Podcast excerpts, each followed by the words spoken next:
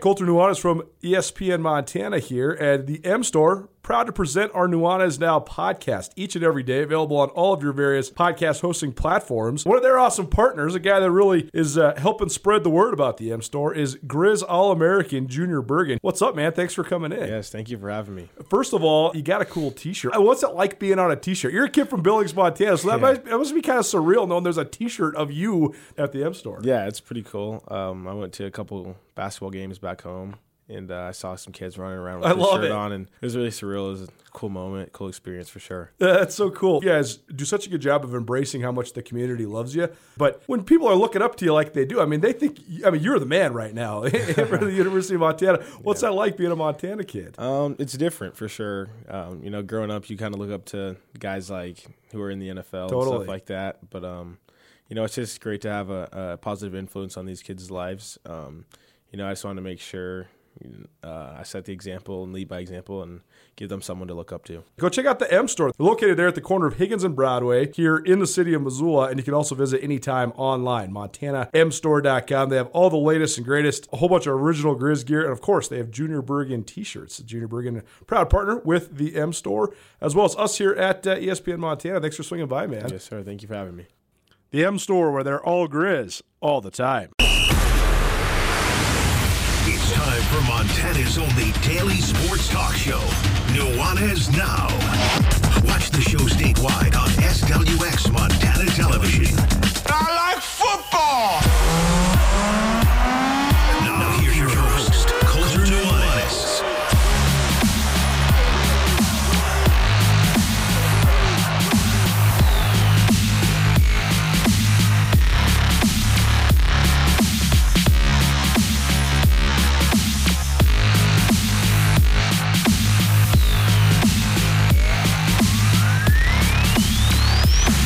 What's up, everybody? Welcome in. Nuanez Now, E ESPN Radio, SWX Montana Television, and the ESPN MT app. I'm Colter Nuanez.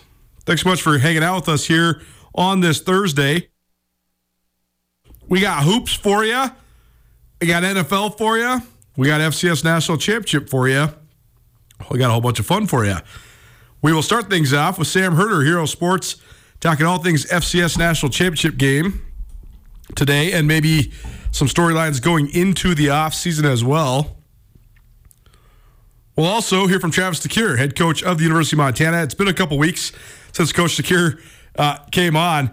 The longest road trip in 17 years for Griz basketball. I didn't really realize that because we were sort of awash in football, but the Griz were on the road basically the last three weeks of December, all the way then until uh, the middle of the first week of January. So I think uh, a, a grand total of three weeks on the road. Obviously, there are comings and goings, and you know some guys came home. They weren't just you know staying in hotels that whole time, but you know road trip is a sort of um, arbitrary term in this case. But it's been a long time since the Griz played a home basketball game. Uh, they played on Saturday night at home, obviously, against South Dakota, but that was a non conference game. They have their Big Sky opener tonight. So, th- I mean, it is January 11th, and we're talking about the first Big Sky home game for the University of Montana men's basketball team. So, that's tonight, Northern Colorado in town. So, Coach DeCuire joined us about 440 or about 430, excuse me. Uh, we'll keep on talking coaches and legacies and when you reach the end. It's uh, pretty interesting that three icons in the world of football, all of whom are now in their early 70s, decided to step away all on the same day. Nick Saban announces his retirement. Pete Carroll uh, and the, the Seahawks. I mean, the Seahawks kind of forced him out, but it was, it was spun as a mutual parting of ways. And then same thing in New England. Bill Belichick, done as the head coach of the New England Patriots, 24 seasons at the helm. So you had, I mean, there's only a couple coaches in the NFL that have 10 plus year tenures at the helm, and two of them, Pete Carroll, who had 14 years in Seattle, Bill Belichick, who had 24 seasons in New England, both uh, will be elsewhere. Pete Carroll, I, I believe, probably is going to retire. And Belichick, who knows where he ends up? He might end up in LA with the Chargers. See, I got it right. I got it right. I almost said San Diego, but I didn't. I said LA. he, he might end up with the Chargers. Um, who knows where Belichick might end up, though? I don't think Vegas. I think Las Vegas will probably retain Antonio Pierce. He did a good job. I actually think he, he did a great job as the interim coach there. He also sort of has the uh, the renegade type swashbuckling personality that you want in a Raiders head coach. But who knows? Who knows where Belichick ends up? And then Saban, uh, who knows what's next? I think he's probably done with coaching. Is TV next? I'm not sure. And, and what's going on in Alabama? So we'll talk about that a little bit. Then it's the NFL playoffs, and there's a full slate of games this weekend. Also, if you're driving around Missoula right now, I guess I can look out the window. Oh, looks like it's cleared up a little bit. For a moment in time, there was a full-on whiteout. We've been bemoaning the the uh, non-arrival of winter so far, and then all of a sudden, during this afternoon here in western Montana, bam, it was winter. Well, it's certainly going to be winter across the Treasure State all weekend. They're talking about uh, highs across the state in the negative degrees. We're talking some places in the state they're going to be minus 40 and above. I heard minus 52 in Cutbank on Saturday, so that sounds great. That's all to say that you're probably going to be hanging out at home, making some soup, you know, turning the heat up, and not leaving your house.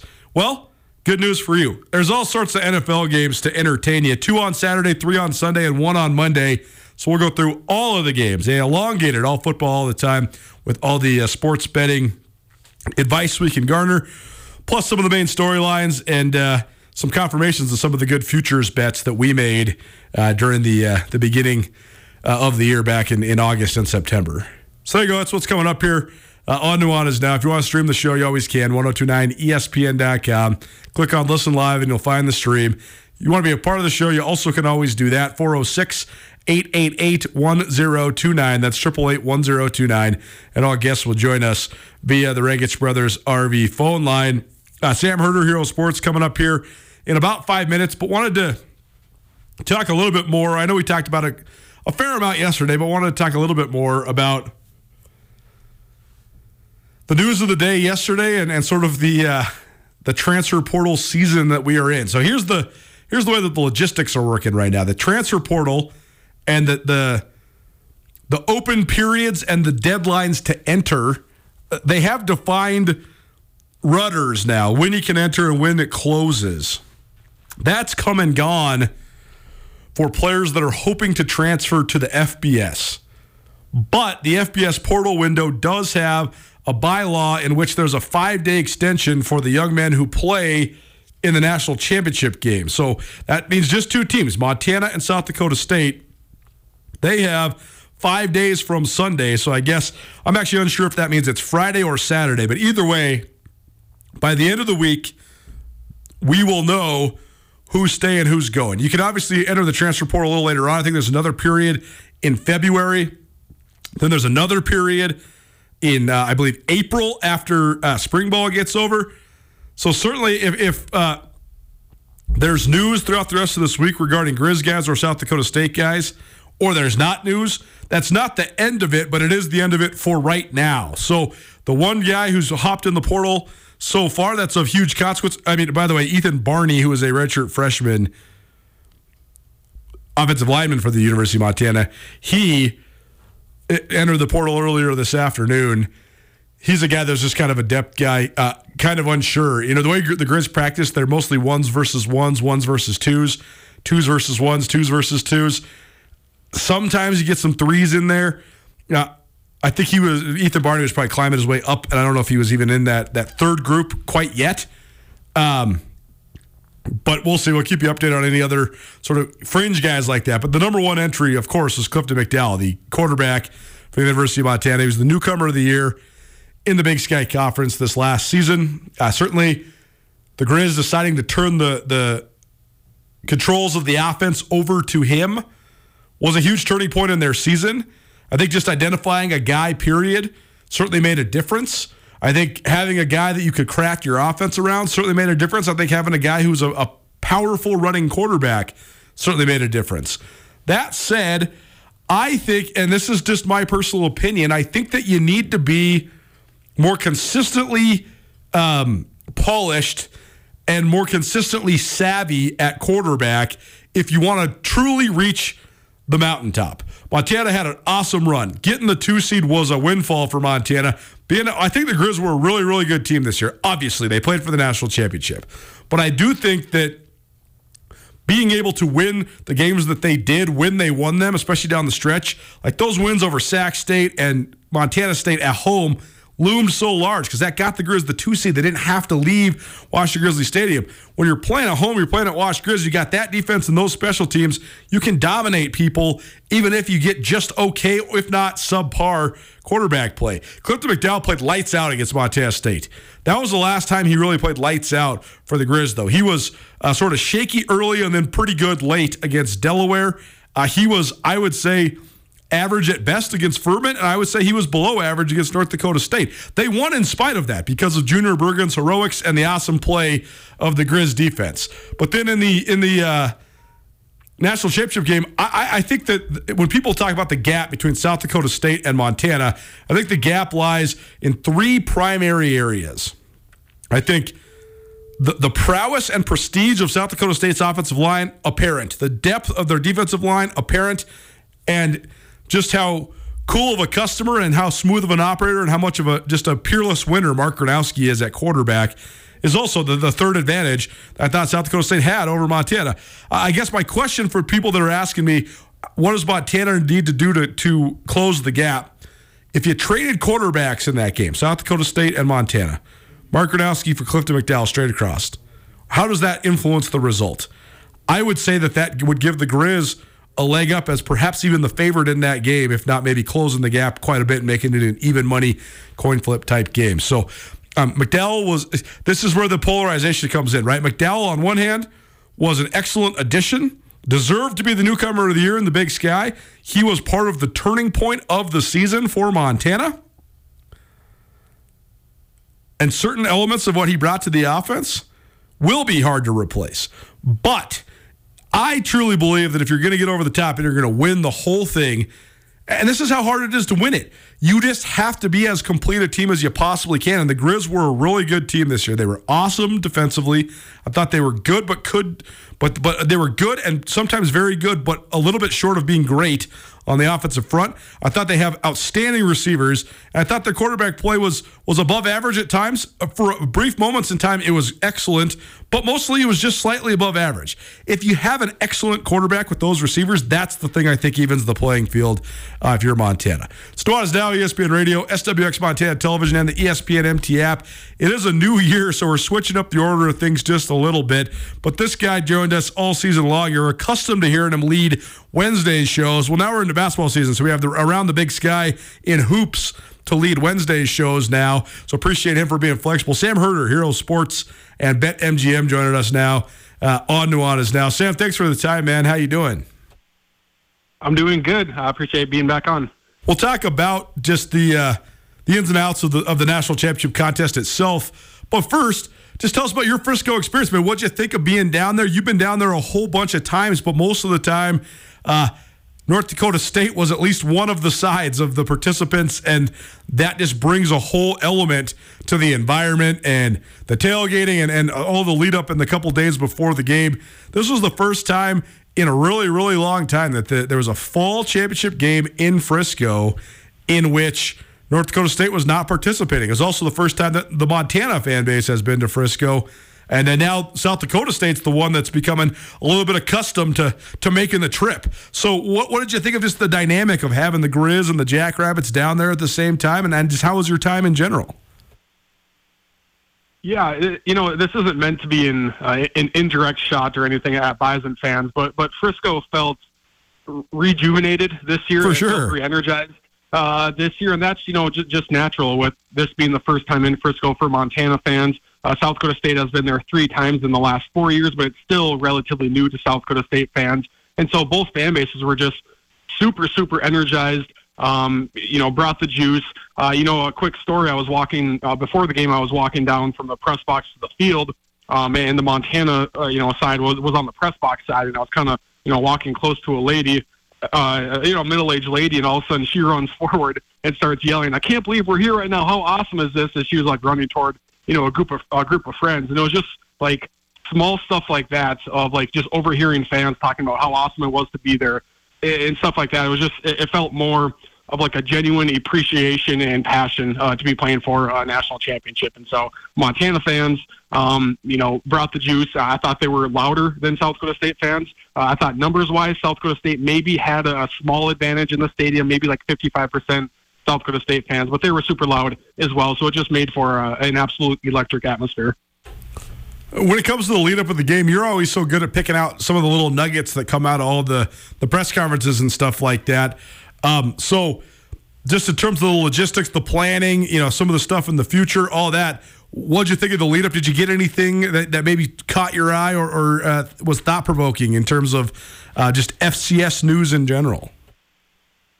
Yeah, you know, there's a, a decent uh, chunk of that. You know, after I shortly after I landed was uh, when news broke that uh, ESPN and uh, the NCAA signed a new postseason package for their postseason NCAA tournaments. Um, a little surprised that women's basketball wasn't, uh, you know, unpackaged from that. It was all part of the same package deal that uh, includes the FCS playoffs. Um, you know, an eight-year deal, 130-ish million dollars a year, 115 million dollars somewhere around there. Uh, that's way more than 31 million dollars uh, per year that the NCAA was getting. Um, and so, with that new increase in, in annual revenue, uh, there is a lot of optimism. Just asking around, uh, whether it be commissioners or ads or people in the NCAA uh, they feel like this increase in annual revenue overall is going to help, uh, is going to help the FCS uh, and especially the FCS playoffs. You know, seeding more teams in the FCS playoffs um, looks like it's promising to happen next season. Uh, you know, potentially seeding 16 teams in the 2014 playoff, and that would just help with less regionalization. It would help with more equal second round matchups. Like you wouldn't see Montana State you know, versus North Dakota State, who, you know, I was told if they seeded 16 teams, NDSU would have been the number nine seed. So, you know, you wouldn't have seen Montana State, North Dakota State uh, in the second round if they were able to seed uh, more teams. And so that was a, a big talking point. Um, you know, the, the national title game is going to stay in Frisco for at least a few more years. Um, I, I, I did hear that there is interest from other cities to host the FCS national championship game, uh, and the, the NCAA is going to open it up uh, for a bid back in 2019 when Frisco got an extension on his contract. They didn't. They did not open it up for a bit. They basically said, "Hey, Frisco, do you still want it? Okay, great. Let's let's let's extend you guys for you know whatever six or seven more years." The next go around, you know, again, this is a few years down the road. They're going to open it up to a bid, um, and and it sounds like a few more cities are interested in hosting this game going forward. Very interesting. Nuanez Now ESPN Radio, SWX Montana Television, and the ESPN MT app. Sam Herder joining us here uh, on this Thursday. How about the game then? I, I think that uh, you and I were both in agreement that South Dakota State was in a league of its own. I think we thought that from the beginning of the season all the way through the end of the season. That said, I thought that there was some things that struck me watching the game where you're like, man, the Griz were so good at these different things, and, and South Dakota State's still got the upper hand.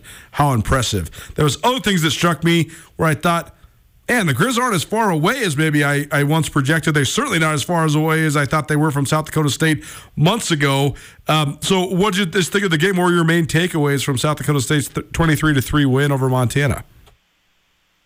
Yeah, it was just kind of a it was like an odd game from a game flow perspective because the the first half was was very ugly. Uh, certainly, the defenses looked really good, but there was there was some, you know, offensive execution stuff, some some special teams execution stuff in the first half where it was just kind of a, a game that was totally out of sync. And, and that was, you know, really the, the type of game that Montana needed, I felt, going into it to have a chance uh, at winning. And then, you know, the third quarter, the last seven minutes of the third quarter was when South Dakota State I think put 16 points, you know, on the board, and then nothing happened in the fourth quarter, and it was a 23 uh, to three win. So it was kind of a uh, kind of an odd game, like I said, from a game flow perspective. I, I wasn't surprised that South Dakota State won by uh, three three scores. Um, I think I predicted a, a third, I think it was like 34-17 or something like that. That I predicted South Dakota State to win uh, by 17 points, and so the the, the margin of victory wasn't a, a surprise.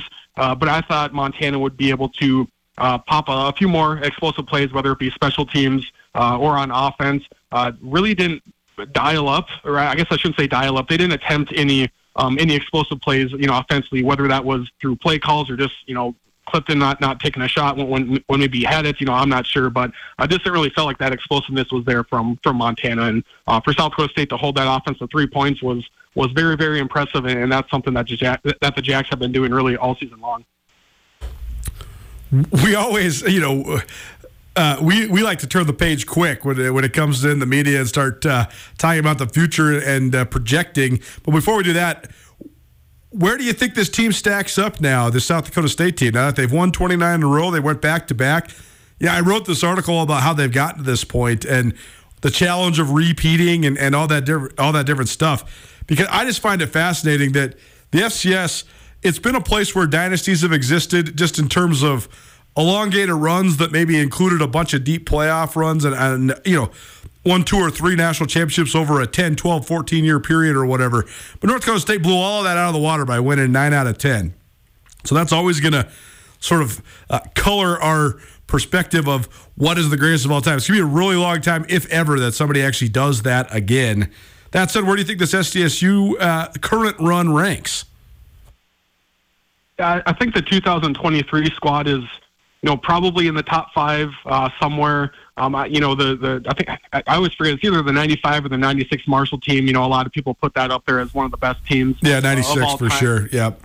Yeah, it, to me, it's really, and they probably are. I mean, they had like Randy Moss and you know guys like that. But it, to me, it's it's really hard to compare teams 25 years apart because you know the the overall talent level in the FCS, in my opinion, is much higher now than it, even what it was, uh, t- you know, 10 years ago, and that's just you know, natural with how high school, you know, guys are, are, are developing and stuff like that. So I think the overall talent level um, is higher, um, just, you know, across sports uh, in general. Uh, but, you know, that 96 Marshall team is, is probably up there. Um, as far as the 2000s, uh, I would probably put 2013 North Dakota State number one. Uh, just because they were the most complete team and they kind of you know started the the dynasty run. Yep. Uh, but I do think this 2023 South Dakota State squad is is you know right on par with the 2018 uh, NDSU team. Is uh, you know, kind of in the top four uh, as far as the 2000s. Uh, I do think the 2019 NDSU team is, you know, the most talented FCS team uh, in 2019 NDSU in the 2000s. Uh, but just because you're the most talented team doesn't mean you're always the most complete team. Um, and that 2019 NDSU team uh, certainly had some uh, some competitive games uh, in, the playoffs, and so they were very talented, but maybe less dominant, uh, I guess, than this 20 uh, 2023 South Dakota State team. So they are uh, certainly up there. And this is one of those things, too, where, you know, like 2019 NDSU, I don't think we realized how good they were until two years later when half of their starting lineup ended up in the NFL. Right. I think maybe the, the same thing could be said for South Dakota State, where two years from now, you know, they have like six, seven, eight guys that are all playing significant minutes, you know, in the NFL, and that could maybe paint the picture a little bit better for this 2023 South Dakota State team. Such an interesting parallel, too, right? Because I, I, was thinking that exact thing. I, I would have had the rankings just about right there with you, too. I would have said that uh, in whatever order you wanted to choose, uh, the 2013, 2018, 2019 NDSU teams are the, the best teams in, in my 17 years covering this level of football. And South Dakota State was sort of in the mix with them. But it's it's fascinating to think, like you mentioned, like that 2019 NDSU team had a bunch of guys that went to the NFL right after that. But then they had a whole bunch of other guys that were in the program that then two years later went to the NFL as well. And so then when you count it all up, you're like, oh my gosh, there was like 10 or 12 NFL guys on that team. It just took a couple years for all of them to get to the NFL. That's what's fascinating about the South Dakota State squad, though, is that they have so many great players, so many guys I think are going to get a chance to play on Sundays. And they're all sort of part of the same group. And like you said, maybe there's a couple other guys waiting in the wings that a couple years from now will also be in that boat. But it just seems like this team was so talented, but also so senior heavy. So, I mean, what's next? How do they sort of turn the page from this? And uh, just tell us about what South Dakota State uh, stands to lose after such a, a dominant run.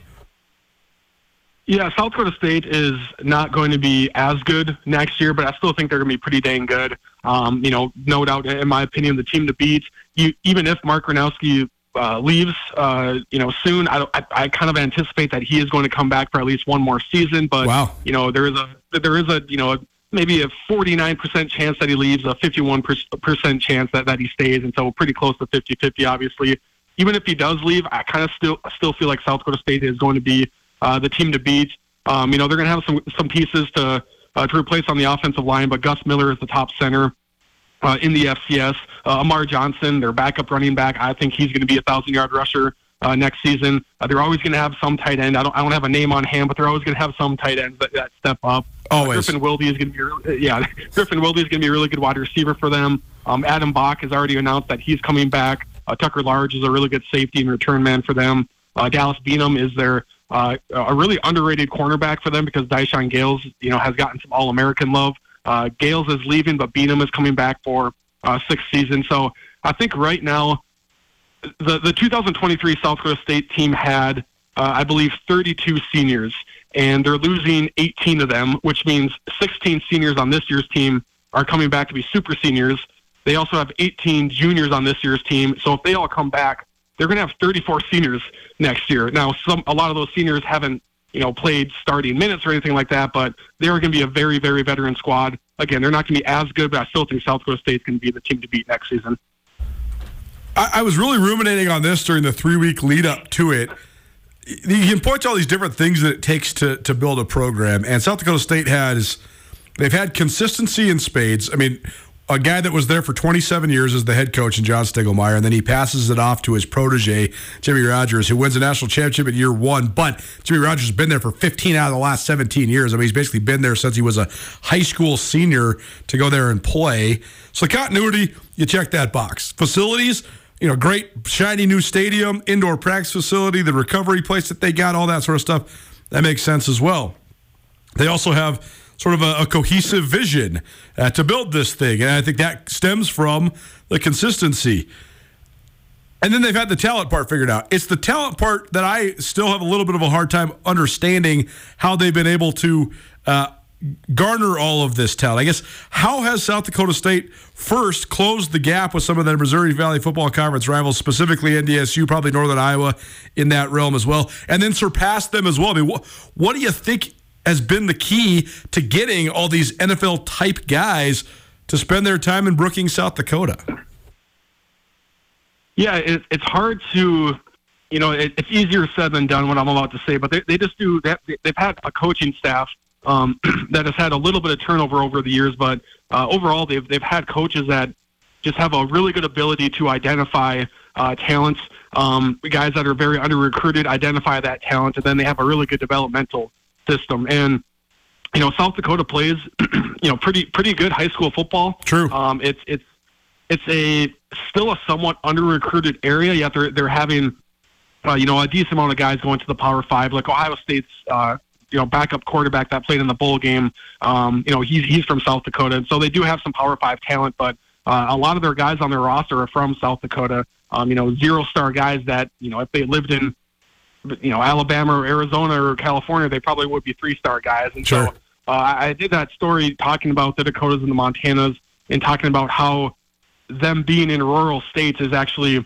uh, beneficial uh, for them because of the supports that they get and also because of the homegrown talent that uh, is under recruited. They can develop. And most of the time, those guys don't want to leave their schools and enter the transfer portal because, hey, I, I've dreamed all my life of playing for this team, and you know why would I why would I pass this up for you know twenty thousand dollars or you know whatever the, the case may be? So it's just identifying uh, you know that that talent and developing it, and uh, you know they, I think they they always had really good skill talents, but I think they made it an emphasis back in maybe 2018 to say, you know what, we need to get better on the offensive and defensive Yep. lines, and, and that's exactly what they did.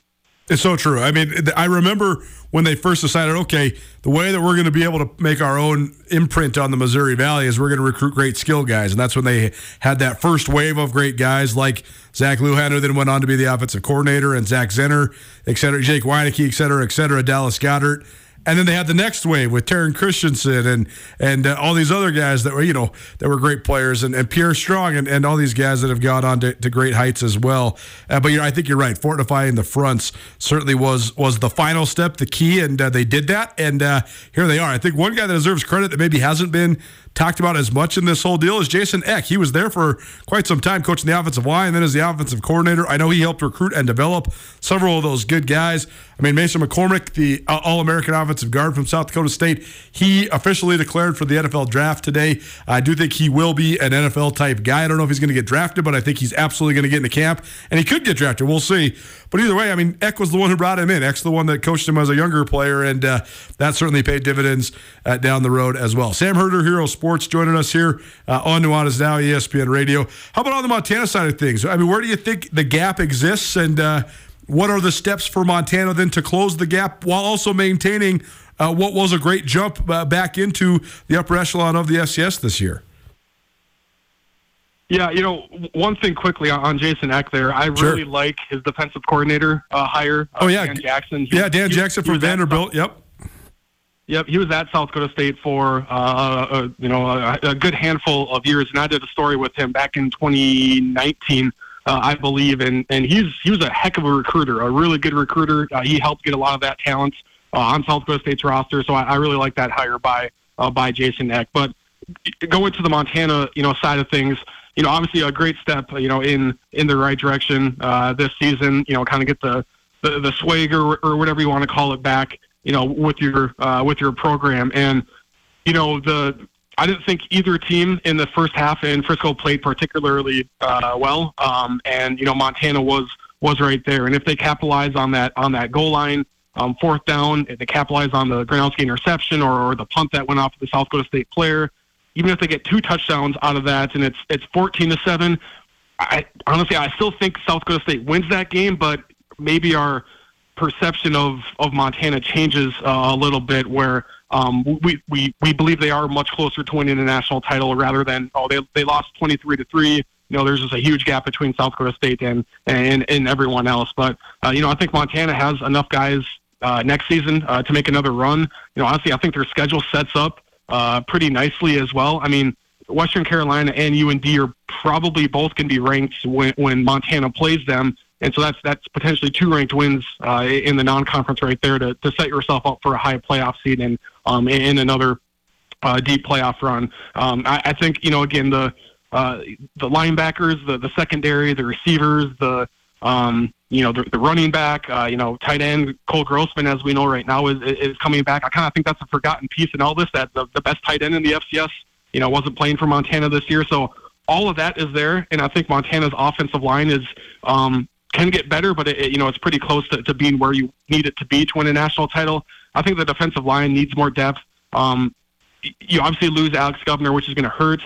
I also don't know how they exactly go about doing this, but with a three-man front, you're going like 235, 290, 235 across the board, and that's obviously by design. But I, it's it's hard to see that defensive line that that size holding up against the South Dakota State, uh, you know, level offensive line. And and every year, no matter who wins the national title, whether it's uh, you know Montana, Montana State, North Dakota State, South Dakota State, I can honestly probably stop there. They're going to have a top level, you know, offensive line, and so you need a defensive line to counter that. And I just don't know if that three man front with guys that size, you know, can. I can't say that can't win you a national title. I just think that needs to take the next step for Montana to get to that national championship uh, level. He's Sam Herder, Hero Sports here on Nuanez Now, ESPN Radio. We're up against us, so we got to let you go, Sam. Appreciate all the time throughout uh, this season. Let's do a couple in the offseason because I always love hearing from you. I always love your insight. But thanks for taking time throughout the year, and thanks so much for being here today. All right, that sounds good. Thank you as always. There you go. Sam Herder, Hero Sports. You can find all his fine work at herosports.com. Let's talk some hoops. Big Sky Conference men's basketball opener, Northern Colorado in town tonight. Sat down with Travis DeCuire yesterday. We'll play that conversation next. Keep it right here, ESPN Radio. Are you having a bad day? Did you get hurt and it wasn't your fault? Are you in trouble? No matter what has you down, you can take action and help yourself by letting Schulte Law Firm help you. Schulte Law Firm litigates injury, criminal, and civil matters, providing expert advocacy in any situation. Here with Dwight Schulte from Schulte Law Firm. When it comes to criminal defense, what's an example of why someone could or should call Schulte Law? Criminal defense happens on somebody's worst day, you know, and it doesn't mean that someone's a bad person. We all make mistakes.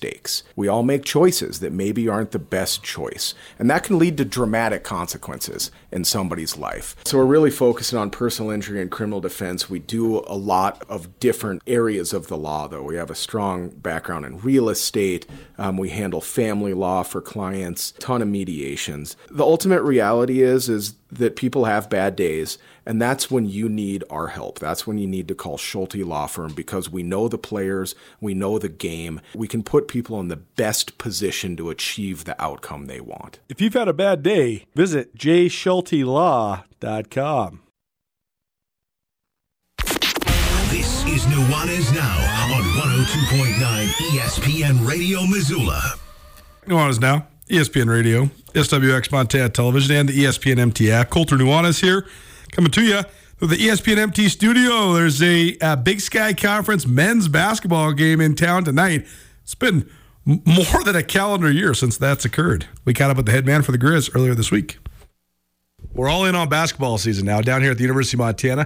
Coming to you live from Travis DeCuire's office, head coach of the University of Montana men's basketball team. And uh, at long last, conference opener at home. It seems like it's been forever we wait for this year. The season's like halfway over already. And uh, you got Northern Colorado NAU coming to town. So uh, thanks for joining us, man.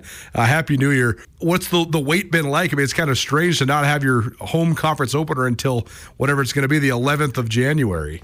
Tough one. Um, you know, I, I've said this before is we didn't plan our schedule to come out the way it did. Some of the things got released at different times.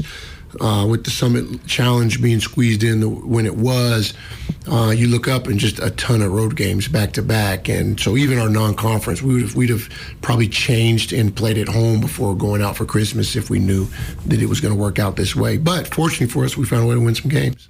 I, think Riley had the status something like this, the longest road trip in like 17 years for Griz basketball or something like that. I mean, how do you sort of get yourself prepared to be on the road? You guys were on the road for pretty much a month. Correct. Um, you know, fortunately for the, fortunately for us, we were able to get some things tweaked. Idaho State played our game earlier yeah. than planned, which allowed us to get home and, and have a night at home before going to Northern Colorado or North, uh, North Dakota State. Um, other than that, it was yeah, we we a lot of packing. Uh, I think my staff because they all went home for Christmas and then everyone met in Utah. I believe my staff was on the road for two and a half weeks. Man, wild. Well, uh, on the, the note of the Summit League Challenge, you guys get a couple wins, one at North Dakota State and then one at home against South Dakota. So I know that the timing of all of this for this inaugural one was uh, sort of a an interesting deal for coaches, but it, just in terms of the actual competition, what do you guys what do you think you guys get out of it? You've got to be happy to get a couple wins. Oh, definitely positive. Home games that a lot of teams in our conference can't get. Uh, so to get a pure home and home against a like opponent is huge. Uh, for us, we you know it seems like we play North Dakota State every year. I, I, you look at our track record; it seems like they may be in our conference, but. Uh, for us, I thought we played two good teams, two explosive offenses, so we had a chance defensively to be challenged and and find ways to get our offense going. So it worked out for us, and uh, I think there's some positive things to this challenge moving forward. Travis DeCuire here on Nuanez Now ESPN Radio. Aanen Moody shot the ball so well against NDSU. They didn't shoot the ball that well against South Dakota, but you guys had four other guys get into double figures. So, I mean, do you think that's progress for your, your offense? Definitely. Uh, you know, with, with Moody, I think that he made it a lot easier for us in a lot of ways. Didn't run as much offense, kind of put the ball in his hands, let him play ball screens, things like that. So losing him going into the Weber game, it took us some time to kind of figure out um, how we wanted to operate uh, when you're when you're missing a guy that's about you know 30% of your offense. So uh, I think the guys have done a good job of adjusting. Um, the the biggest thing for us that's been hard is that you know people have done what they can to take Moody away, and when they're face guarding him and not helping off, we got to find ways to run offense without running through him, which is very difficult to do when you're when you're counting on 15 to 20 points a game. So I think the guys have found some ways to be productive, and I think he's found some ways to help us generate offense even when the ball's not in his hands. We'll get to just your, your rotation right now and what you're liking out of the guys that are kind of in that core seven or eight that you're playing right now. But uh, just start with that basic premise, though. I know you like to kind of tighten it up once it gets down to conference play. Why has that always been sort of a part of your philosophy? I think it's important for guys to know when they're going in. Uh, I think it's important for guys to understand their roles. And, and when guys can set in and, and have an expectation from game to game to not have too much change and know what it is, uh, that they're preparing for, they tend to be more consistent. Um, and then as coaches, will be more consistent. When you when you're trying to play 13, 14 guys, you're going to play who's playing well, which means guys don't have long stretches to get loose and, and, and get going. And so a couple missed shots and you you might not be in for a long time. It forces guys to make bad decisions. So when you tighten up your rotation, I think guys play through adversity a lot better than they would if they're not sure about themselves. One guy who's been uh, playing well the last uh, three games, particularly, has been Brandon Whitney, and he's always been a guy who can get in the paint and score it. But I mean, he's putting up career high level assist numbers, and he's also rebounding it really well. Pretty good for a six foot one guy. So, uh, what have you thought of him? It seems like he's uh, starting to play his best basketball here in his last year at Montana. No question. I, I think we've seen two big jumps from him. Um, when we adjusted the, tra- the the lineup and he was coming off the bench, I thought it increased his level of aggression and, and, the pace that he was playing with added to a lot of things that we were doing offensively and made us a better team, uh, but also made him more productive. And then with Moody out, sliding back in, he's playing the same way he was uh, off the bench with, with the other group. And it's made everyone uh, more effective offensively, including himself. So hopefully he can keep playing that way. Josh Vazquez knocked out a bunch of shots on Saturday, but I know that's something that's uh, only part of the repertoire. What do you like about the way he's playing? Because it seems like he's the guy that maybe can do the the most things both sides in the uh, in the backcourt for you guys. He's the glue. Um, you can kind of plug him in wherever you need him, um, based on who else is on the floor. Uh, he can think the game, he can play the game, he can manipulate the game, um, and then he, he finishes plays well by making shots but he's the most steady in, in terms of who he is and what he sees when he looks in the mirror. Um, and, I, and I think that consistency and that calmness that he plays with is important for some of us high strung guys.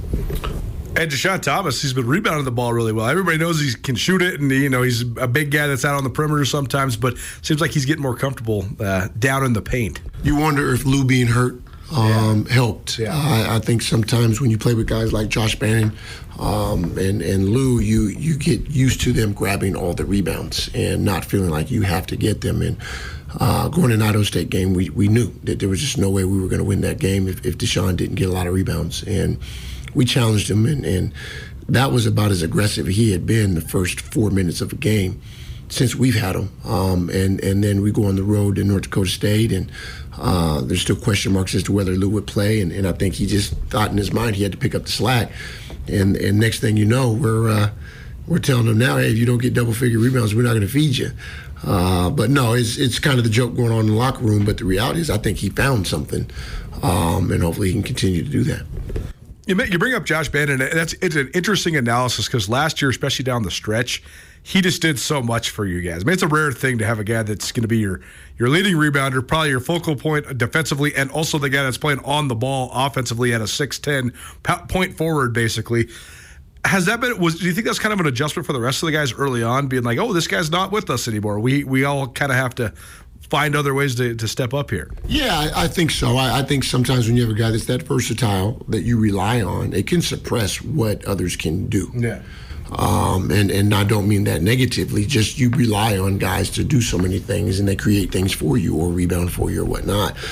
I think the summer without him um, allowed some guys to come out of their shell, and, and, it also elevated the level of expectation. We have not been a very good team rebounding, uh, a very good rebounding team the last couple of years. We relied on one guy, which is probably why we were in the bottom half of conference. Right now, we're rebounding at a very high level, and, and I think it's just because everyone knows we have to do it by committee.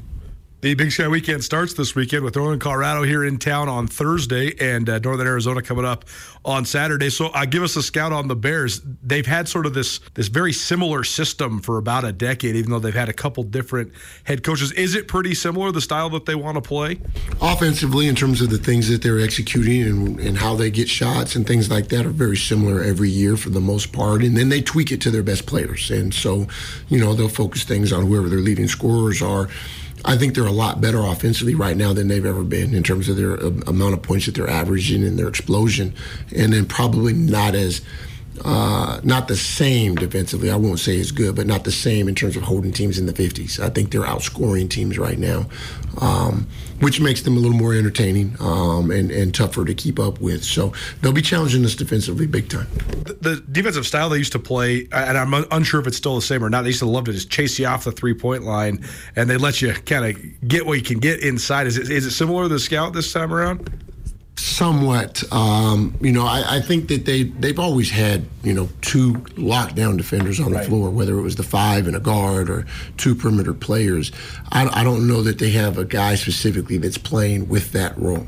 I think all five guys in the game think they're scoring the ball. They all are very aggressive offensively. There's more. This is probably the most guys they've had average double figures on one team together. Um, and and so I don't know that the emphasis is the same. At least from the scout, right? I'm not in those meetings, so I don't know. Um, and and so I think that that impacts it, right? For us, we've always had one or two guys that defense is what identified who they were in a Griz uniform. I think they've got a lot of offensive weapons, um, and and we've got to slow those guys down. When it comes to this, the Thursday Saturday sort of turnover of, of conference play, this is the I guess the second time you guys have done it, but the first time you've done it here at home. What do you need to see out of your guys mentally when it comes from playing a Thursday and then a, playing a Saturday in league? the turnaround is always the hard part, right? And and so you try not to spend too much time on one team. Um, in the past, we used to spend Monday on the scout for whoever we played Saturday. Uh, more recently, we spent more Mondays on ourselves and then maybe some themes for Saturday without necessarily having a conversation about Saturday's opponent. Um, and then two days prep for Thursday night's game. And, and so I think our guys are locked in and, and ready for Northern Colorado. And then Saturday, Friday, it's a short turnaround. Right. And so you, it, it, it's more mental prep than physical prep for your Saturday opponent. And NAU's a team that you've had some battles with in, recent years. Lost to them last year in the tournament, and uh, they've proven to have success in Missoula from time to time. So I know you're not overlooking Northern Colorado, but what do you think of just the matchup on Saturday against NAU? Another team that's that's, that's very versatile offensively. Uh, a weird matchup because they play four perimeter players, mm-hmm. and so when you want to play double post, you got to figure out who guards who, and and so matchups become an issue. And, and I think that they've presented some problems for a lot of teams in, in that regard. They're coming in with seven Division One non-conference wins. Um, so they're going to have a lot of confidence um, and a lot of weapons that can put the ball in the basket. So once again, our defense will be challenged, and offensively, if, if we do what we've been doing, play with pace and spread the floor out, we should be fine. Griz Hoops back at home. Big Sky Conference opening weekend. We'll have tickets for you each of the next couple days here on Nuanez Now. Travis DeCuire joining us, uh, like you will most of the time, uh, once a week here on Nuanez Now. Thanks for being here, Coach. Anytime. At Jewelry Design Center, they can make anything you desire. We have branded jewelry that you'll see across the world and the country. And you have full access to our full manufacturing shop. You can look in the case. You don't have to start out designing something. You can see anything that we have in the case that customize it for your personal experience. Jewelry Design Center, now open in Missoula at 2501 Brook Street, across from the Montana Club. Jewelry Design Center, your jeweler for life. One, two, three. is now on ESPN Radio. It's amazing how much just like the music and just NFL films existing in general. Uh, brainwashed is the wrong word, but uh, infiltrated and influenced and captivated the minds of America, especially kids. I, I, know there's so many people out there. Probably you think back to when you were growing up in the 70s and the 80s and 90s, especially like early on in the in the early Super Bowl era of the NFL, and just you know digging those tapes out and watch. I mean, who had more of an influence on a sport than Steve Sabol and, and NFL films? I mean, th- there's there's people here's a great example. I have no living memory of watching Lawrence Taylor play football. Lawrence Taylor was uh, certainly past his prime by the time I was of an age to have any sort of cognition or um, r- real status in the world, ability to remember or, or like anything. Yet, Lawrence Taylor is absolutely one of my favorite athletes of all time. I had posters of Lawrence Taylor in my bedroom. I have a picture of Lawrence Taylor somewhere in this studio. I don't even know where I've hung it up, somewhere that you can't see because I'm looking on TV. It's not on any wall that you guys can see. But, um, and that's all because of NFL films. Watching the NFL films about the Giants and the Big Blue Crew and, and LT himself. Well, I mean, for Christmas, by the way, it's Nuanez Now, ESPN Radio. Welcome back. Uh, thanks so much for hanging out with us. For Christmas, one of the things I got my seven year old nephew was a trip to Zootown Sports Cards. Shout out to our guys down at Zootown Sports Cards. It's a great place uh, for hobbyists of all ages, collectors of all ages. But my nephew, he's seven. Okay, he, he was born in in uh, uh, you know whatever the math is 2016. He was born decades after Walter Payton died and generations after Walter Payton even retired from the NFL. His parents weren't even born when Walter Payton was playing in the NFL. Yet I say, okay, buddy, we're going to go to Zootown Sports Cards. I got 20 bucks for you. Let's go pick out some cards. Who do you want? He said, number one, I want Walter Payton. it's amazing because he's been watching some highlights on YouTube and and yeah, he's got the the all time Bears team on his like NFL Street game on the GameCube and it's just it's hilarious, man. But that's what makes sports great. On that note, speaking of legends, Three of them left the coaching ranks at least for now, and I think two of them that uh, stepped away yesterday are, are certainly probably done. Bill Belichick, I think, is on the Mount Rushmore at the very least of all time great NFL coaches. And many would argue that he's the greatest NFL coach of all time, certainly one of the most successful. It's kind of hard to argue against him. When it comes to just the measurements of success, it's impossible to measure against him. You might throw guys like um, Don Shula in there because of his longevity and how much he meant to the Miami Dolphins. I mean, he was one of the only guys that had more longevity with a single franchise than Bill Belichick. Uh, you certainly probably could throw uh, Vince Lombardi into the the uh, conversation just because of how much he was a trailblazer on the early end of the NFL. Bill Parcells has to be up there somewhere in the you know, the echelon of, of all time great NFL coaches. Of course, Bill Walsh. Bill Walsh certainly has more clout than anybody because of how innovative he was, not only with the West Coast offense, but just the way he decided to run the organization from the top down. Uh, the score settles itself. It's a great book, and I think it can influence people not just in the NFL and, and football coaching world, but just in the world of management and the world of, of you know cumulative workplace. But Belichick, six Super Bowls in 24 years made the playoffs perennially, went to the conference championship game 14 times and won 10 of those conference championship games. So he has a, a reputation, at least in the modern era, that's peerless. Pete Carroll, he'll always be remembered because he's one of the only guys that had success in both college and the NFL. He built the USC dynasty in the early 2000s. That was after he sort of got exiled from the NFL in his first go round. And then, of course, Pete Carroll led the Seattle Seahawks to their first ever and their only ever Super Bowl championship. So he'll be a legend, at least in the Pacific Northwest, forever, and certainly a Hall of Fame uh, NFL coach, regardless of uh, of region. And then the third, Nick Saban. I think Nick Saban is also probably the goat of modern day NFL coaching, and he's probably up there on the Mount Rushmore. I mean, I, don't know. Actually, that's a really good question. Who who is your Mount Rushmore? Of all time college football coaches. I'd say just I, didn't prepare this at all. I'm just completely spitballing, but like right off the top of my head, you got to throw Knute Rockne in there from Notre Dame with all the championships he won there in the early uh, times of college football. Bud Wilkinson's a guy that maybe people have forgotten a little bit about, but Bud Wilkinson was the head coach of Oklahoma in the 40s and the 50s, and they were a unbelievable dynasty. I mean, they have, they still to this day have the all-time longest winning streak in the history of college football, any level, but particularly Division One football. This book I read, uh, I think probably three winters ago, "The Undefeated" by Jim Dent, all about Bud Wilkinson and the, the Oklahoma Sooners of that era.